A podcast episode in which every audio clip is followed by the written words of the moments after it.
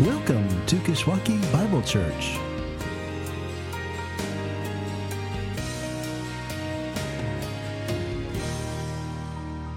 Welcome to Kishwaukee Bible Church. My name's Jesse. I'm the, the pastor here. And again, today we're celebrating what we call the Lord's Supper.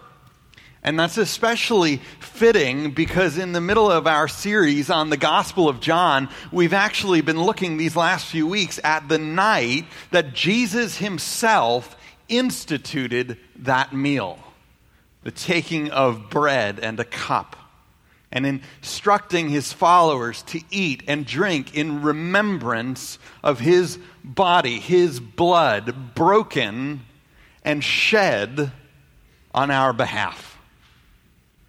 But looking forward to what Jesus is about to do, his disciples are a little unsettled, and I'm guessing that we would have been as well. They're troubled by the fact that their leader and, and, the one that they've been following as their Savior is, is about to leave them as sheep without a shepherd. And yet, Jesus going away actually turns out to be the key to his coming back better than ever before. We saw last week that it's how he, he makes a home for us that we might dwell in him. And ultimately, how he's able to make a home in us through the Spirit. And, and, he illustrates what the relationship, what that relationship will be like at the front end of chapter 15. John 15. That's where we're going to pick up this morning. And, and I'm just going to read the first few verses there, not because we're going to focus on them particularly, but, but because they set up what we are going to look at in what follows. And as some of you are turning there, let me just point out um, that chapter 14 ends with a statement from Jesus saying to his disciples, Rise, let us go from here. It's puzzled many over the years. Why? Because the red letters just keep on flowing. But there's a sense in which, on their way from where they were in what was sometimes, what is sometimes referred to as the upper room, from where they were to where they're going in the Garden of Gethsemane, that Jesus, on that walk, probably catches a glimpse of a grapevine, which becomes the central image of that illustration. And some have even imagined that this vine is the one on their way past the temple, looking up through the gates, that they would have seen embroidered on the veil that separated God from God's people. But rather than use that vine to reinforce this separation from God that humanity has known from almost the very beginning of our history, Jesus uses that vine to speak of that relationship remade. And so Jesus says, beginning in verse 1, I am the true vine, and my Father is the vine dresser. Every branch in me that does not bear fruit, he takes away. And every branch that does bear fruit, he prunes, that it may bear more fruit. He says, Already you are clean because of the word that I have spoken to you. Abide in me, and I in you. As the branch cannot bear fruit by itself unless it abides in the vine neither can you unless you abide in me. I am the vine, you are the branches. Whoever abides in me and I in him, he it is that bears much fruit. For apart from me, you can do nothing. This is the word of the Lord. By the end of this section, we see that abiding in Christ, if you were to read on, uh, having Christ abide in us, is what enables us to love one another. That becomes the focus again. That's what it says in verse 17, all, all throughout. But then in verse 17, these things I command you to abide in me, I in you, to bear much fruit. Why? So that you will love one another. But this relationship is also this abiding in Christ, Christ abiding in us. This relationship is also what elicits the hatred of the world. That's what we're going to focus on today. That's, that's where we're going to pick up in verse 18. But before we do, let's pray. Heavenly Father, many of our hearts coming here this morning are broken today. Because as much as our relationship with you has been remade, as much as through your Son we've been we've found our home in him and he's made his home in us and we've tasted what it's like to for the first time be a part of a home, a household where where we're no longer at enmity with everyone around us. Yet, as members of your household, as followers of your Son, it's placed us in enmity with so many others. Though we've become brothers and sisters here to one another, our relationship to Christ has likewise been the breaking point with our own kin, with our coworkers, members of our community, with our culture. And so I ask today, even as Jesus turns to address this next, the hatred of the world, I ask that you would speak to our hearts. That we might see how that same spirit that empowers us to love one another is our comfort amidst that hatred of the world. And I pray this in the name of the one who bore that hatred on our behalf. In the name of Jesus, I pray. Amen. Well, I wonder how many of us have um, known what it's like to face the consequences for following Christ. Not the benefits, but the cost. I, I mentioned a few weeks ago a friend of mine who will soon return to Pakistan to, to risk the rest of his life serving his Savior.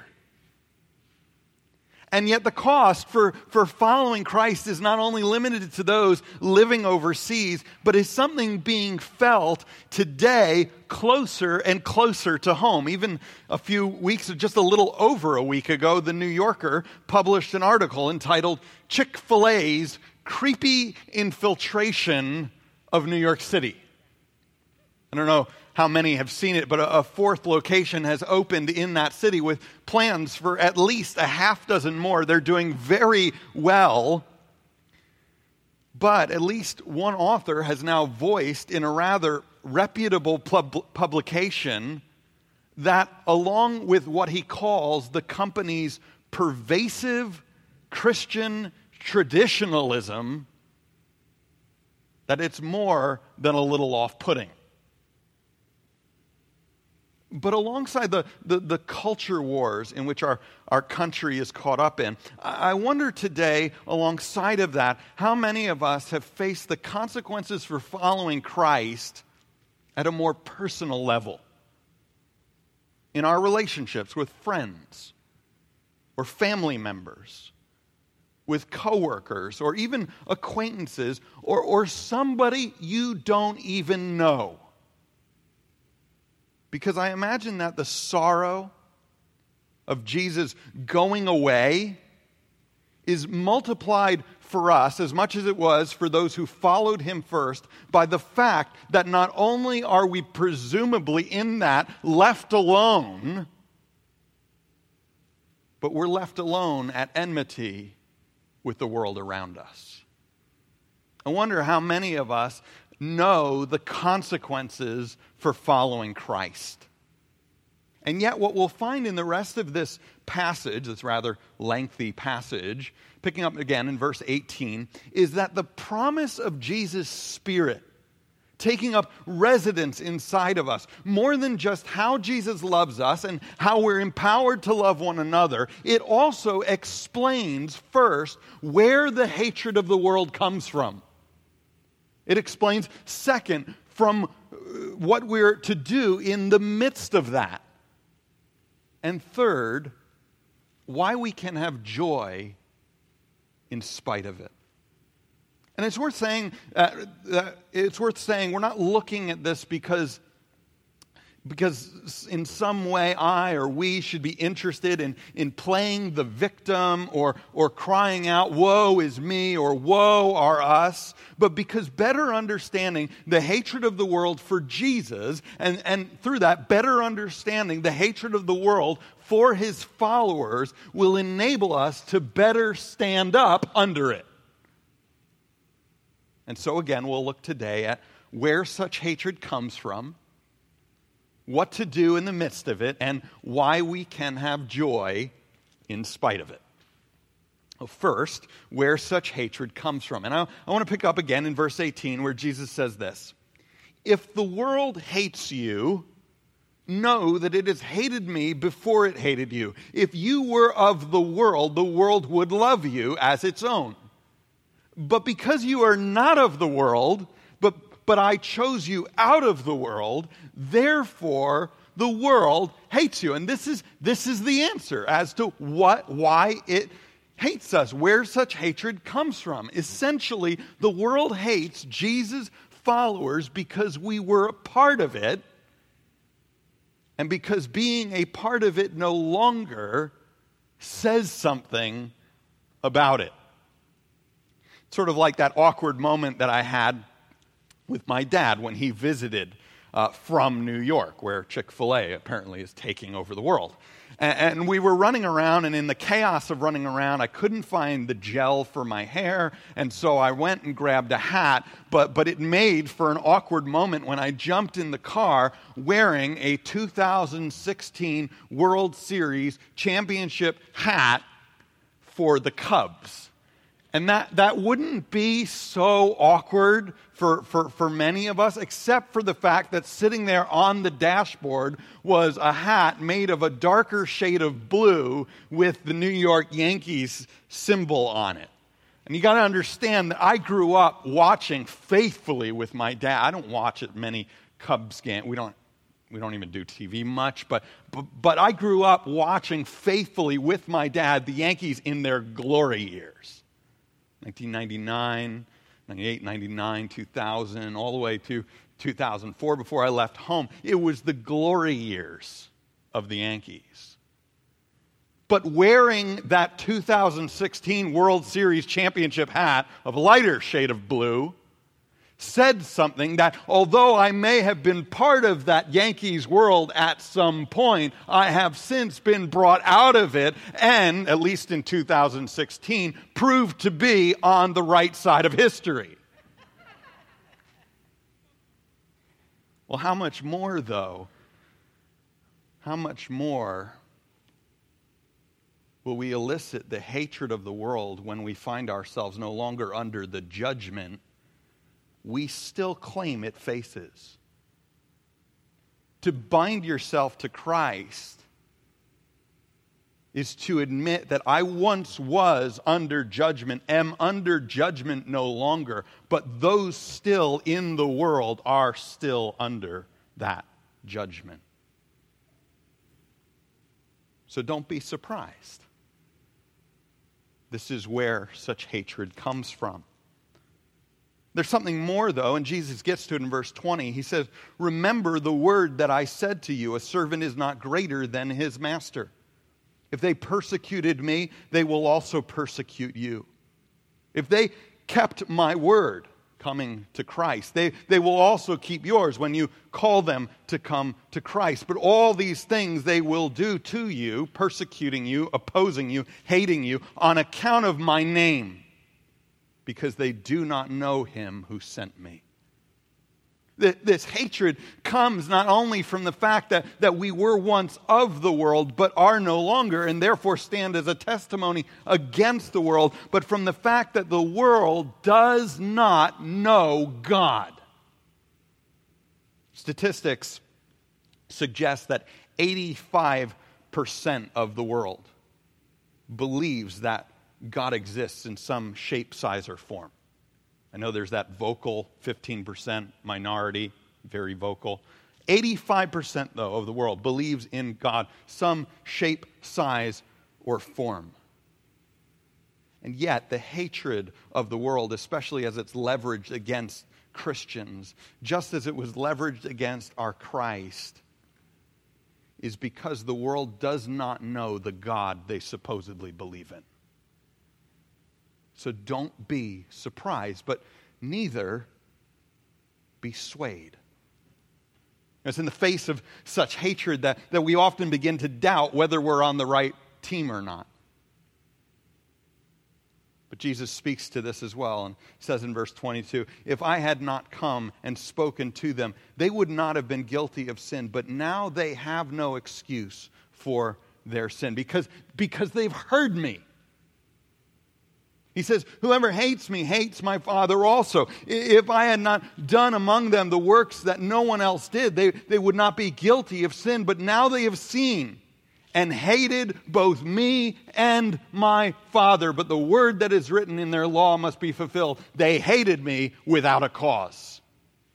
Because of what Jesus said and because of what they saw. Don't be surprised when the world hates you if you bind yourself to Christ.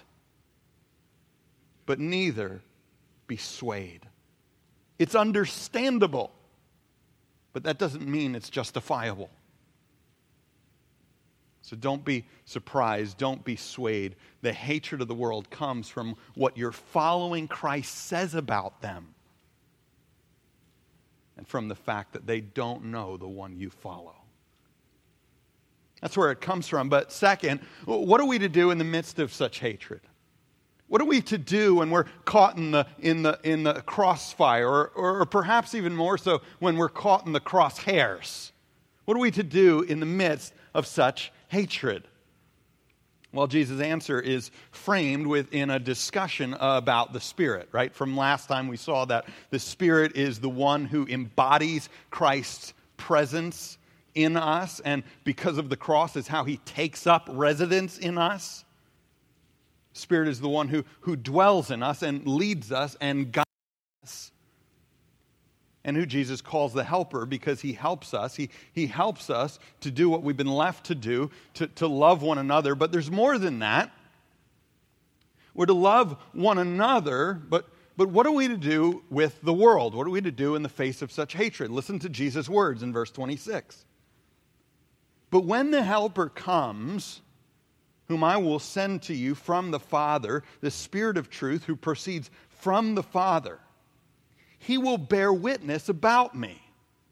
And you also will bear witness because you have been with me from the beginning. And, and the, the place, see, of the, of the Spirit in the face of persecution, in the face of opposition, in the face of the world's hatred is as a witness. But as God's Spirit dwells in God's people, they're the ones through whom He bears witness. This is not something the Spirit just does out there.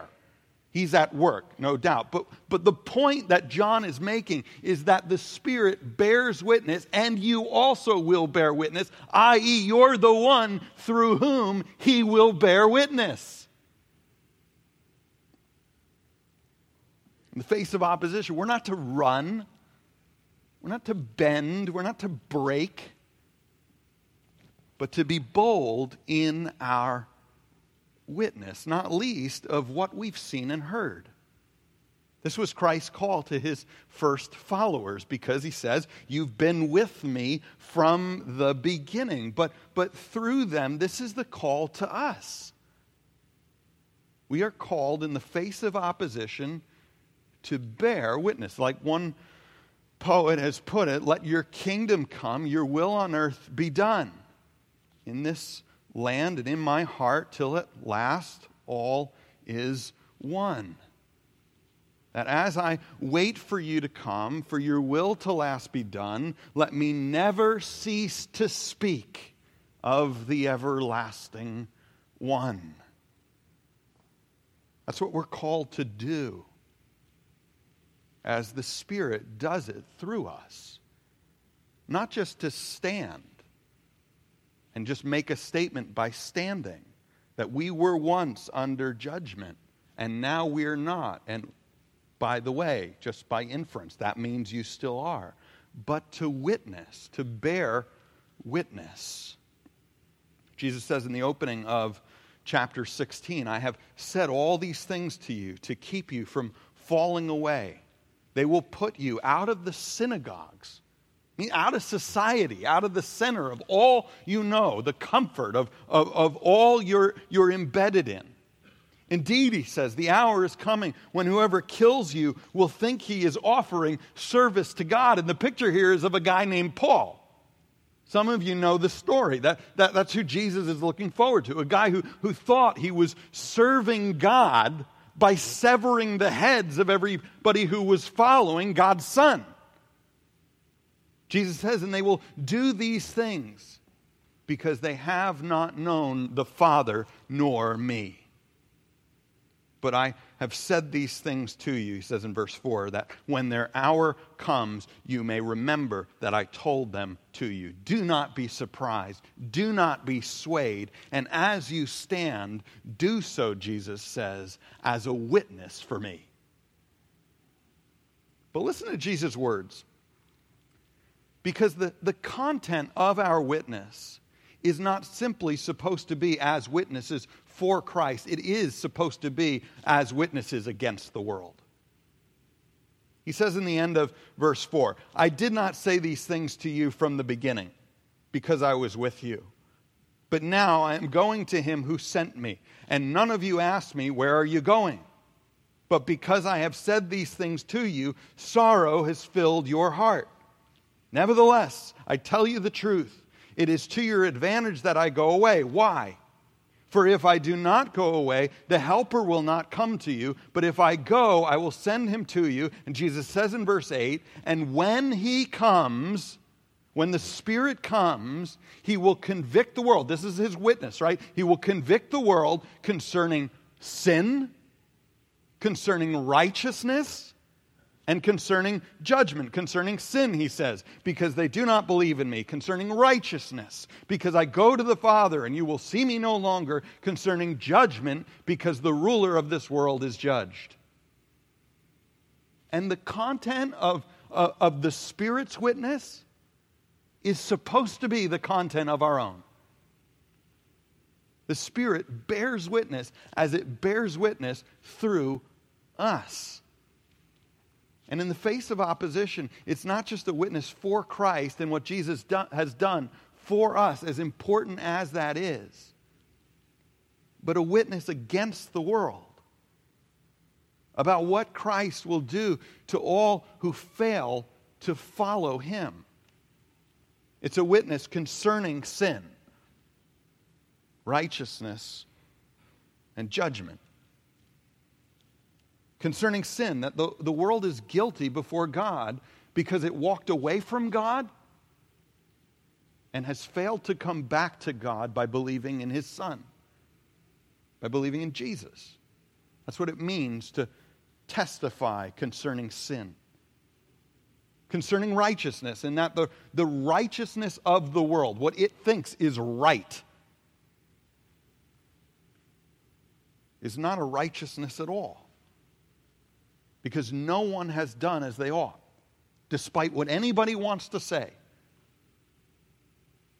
And concerning judgment, that its judgments, seen most particularly in its judgment of Jesus, that he wasn't who he said he was, its judgments are from the pit of hell.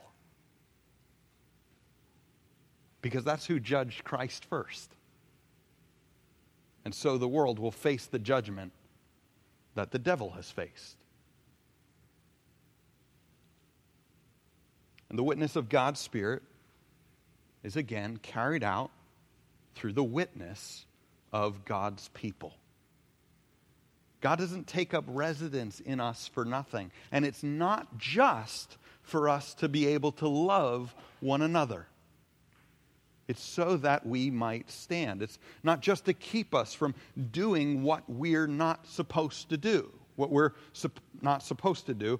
Uh, it's to equip us to do what we are, to not do what we're not supposed to do. And see, the word, um, the word martyr, this is the word that's translated here witness, testify. The word martyr originally just meant that witness. But it got so bound up with the, with the consequence of death that didn't, it didn't take long in Christianity before the two couldn't be separated from one another. So when we talk about martyr, we think death. One of the earliest accounts of martyrdom after the writings of the New Testament is found in a document that tells the story of, among others, two young women named Perpetua and Felicitas. And I just want to tell you that story for a moment because it illustrates this point. It tells of their arrest and their time in prison and of, of their, their countless times that they rejected the offer to be released if only they would renounce their commitment to Jesus.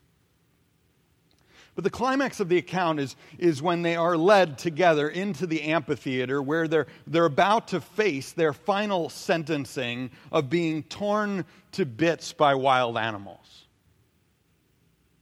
And both are young mothers at the time. One is praising God on her way into the arena, praising God that she had just given birth, didn't have to die with her, her baby in the womb. And yet, when they stood before the official who was overseeing their sentence, this is what they said. They said, Today thou judgest us, but someday God will surely judge thee. Can you imagine this as a young mom? We got a lot of young moms around here. You imagine this? As a young mom, being led into an arena where you are about to die, not a nice, quick death or a comfortable death in your sleep, but you are about to die over a painful process of being torn to pieces. And yet your hope is so securely fixed in someone else that you can sit there under judgment and see past that, that one day a worse judgment will fall, but not on you. This is what it means to bear witness, to testify against the world. And that's what we're called to do. Why? Because it's the world's only hope. There is no other way. This is what we're called to do as those in whom the Spirit of God has taken up residence. Don't be surprised when the world hates you, but don't either be swayed. And yet, we're to take up in the midst of that not a posture of running away or bending uh, bending or breaking, but one of declaring what the world sits under. Where this hatred comes from an ignorance of, of God and a disdain for, for godliness. What we're to do in the midst of it, stand as witnesses against a world that refuses to bend the knee. And third, why we can have joy in spite of it. This is where it all comes together. Jesus talks about a, a growing sorrow in his followers, begun because he's going away. Where are you going? Where are you going? Where are you going? But certainly the hatred of the world simply adds insult to injury. So, so why can we have joy in the midst of it? And, and the dialogue that ensues brings this out. Uh, but I want to pick up in chapter 16, verse 20. If you look there with me, Jesus says, Truly, truly, I say to you, you will weep and lament, but the world will rejoice. You will be sorrowful, but your sorrow will turn into joy. When a woman is giving birth, she has sorrow because her hour has come. But, but when she has delivered the baby, she no longer remembers the anguish for joy that a human being has been born into the world. So also you. You have sorrow now, but I will see you again. And your hearts will rejoice, and no one will take your joy from you. Do you hear what he's saying?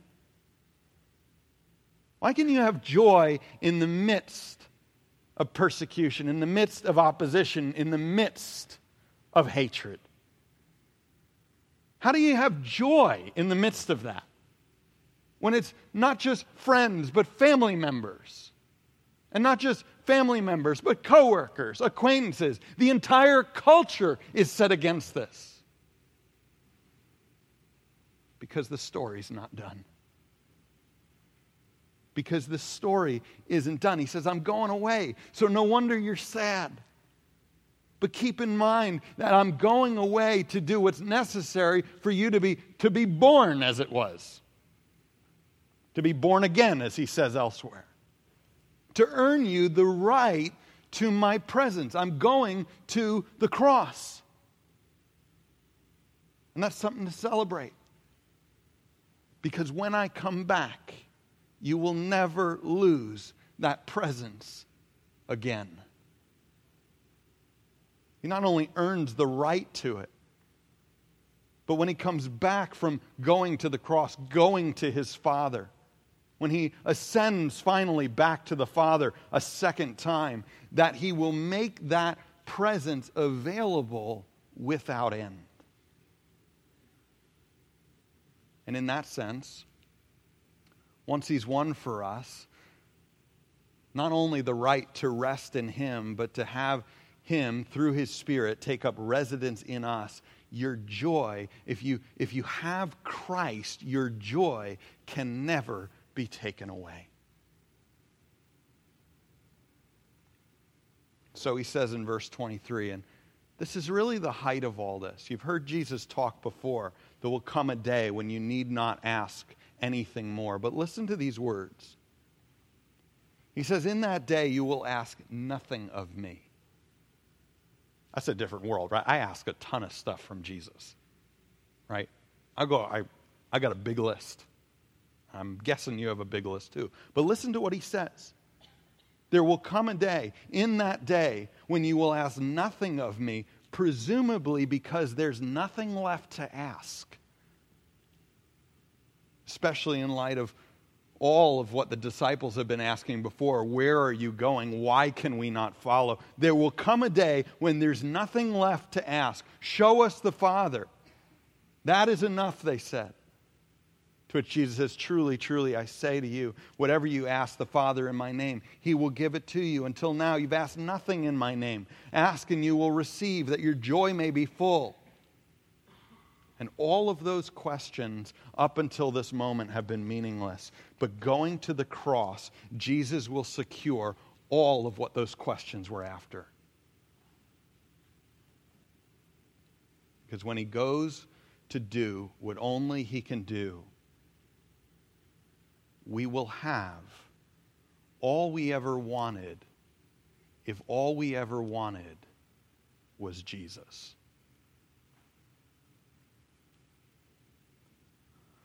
A lot of us are running after in this world, wanting from God all the things God can give us. And we subtly slip into forgetting that what we're meant to want is God Himself.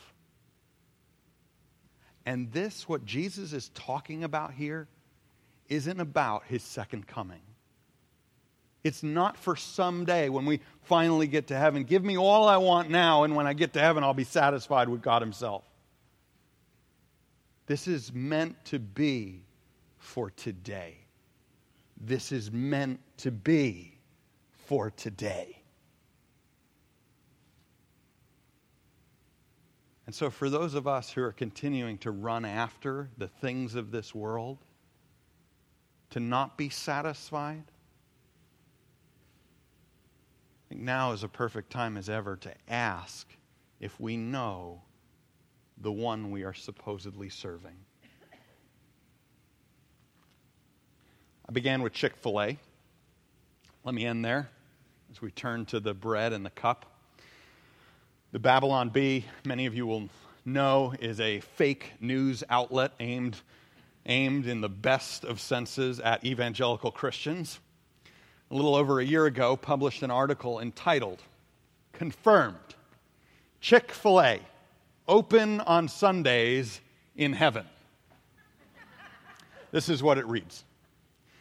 An angelic representative for Chick fil A confirmed Wednesday morning that its restaurants located in heaven are open seven days a week, rather than closing on Sundays as the fast food chain's earthly locations are known for. The statement was released in response to literally millions, it says, of prayers and petitions from Christians concerned about the operating hours of the establishment in the heavenly realm. The heavenly messenger confirmed that there is no death, nor mourning, nor crying, nor pain, nor excellent chicken sandwich establishments closing their doors for 24 hours each week, for the former things have passed away. Adding also that normal business hours do not apply in glory, and that the beloved purveyor of moist chicken never closes. It just wouldn't be paradise, he says, if citizens of the kingdom couldn't rely on getting a warm chicken sandwich 24 hours a day, seven days a week. And yet I wonder how what makes this so funny, I wonder if this isn't actually true of us in some way. Maybe not because we're, we're so concerned or so going after a chicken sandwich, although I've been there on Sundays and I've driven up to the door and I have been utterly disappointed. And yet, maybe that's not so much what we're going after, but because we're looking for, for something else other than Christ because we're not satisfied with Christ. As we come to the table, I invite the servers forward and we take the bread and take the cup together after we're done singing the two songs. I pray that we would need nothing more. I pray that we would be satisfied with nothing less than the, the presence of God provided for us in the death of Christ, given to us by the power of the Spirit. That in Christ, sorrow would be changed to joy. That we might bear witness that without Christ, the world is lost and under a judgment that we once ourselves knew.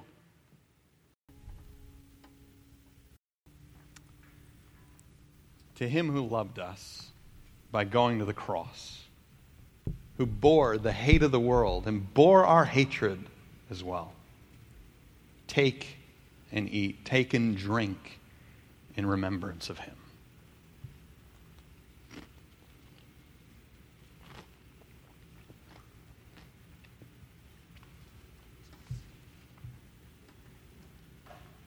Join me as we pray. Heavenly Father, our um, present experience of opposition, persecution, the hatred of the world is nothing compared to the hatred that was levied against your Son, experienced by your Son. And yet, I thank you, Father, that when the opposition against Jesus had reached its height remarkably on that night, his attention was not simply on what he would face the following day, but on what we as his followers would face after him. And I ask today, in the midst of rising opposition, rising persecution, rising hatred, that we would hear what he has said of where that comes from, what we're to do in the midst of it, and why we might have joy in spite of it for His glory and for our good and for the good of the world that needs Him so much. In His name I pray. Amen. Go in peace.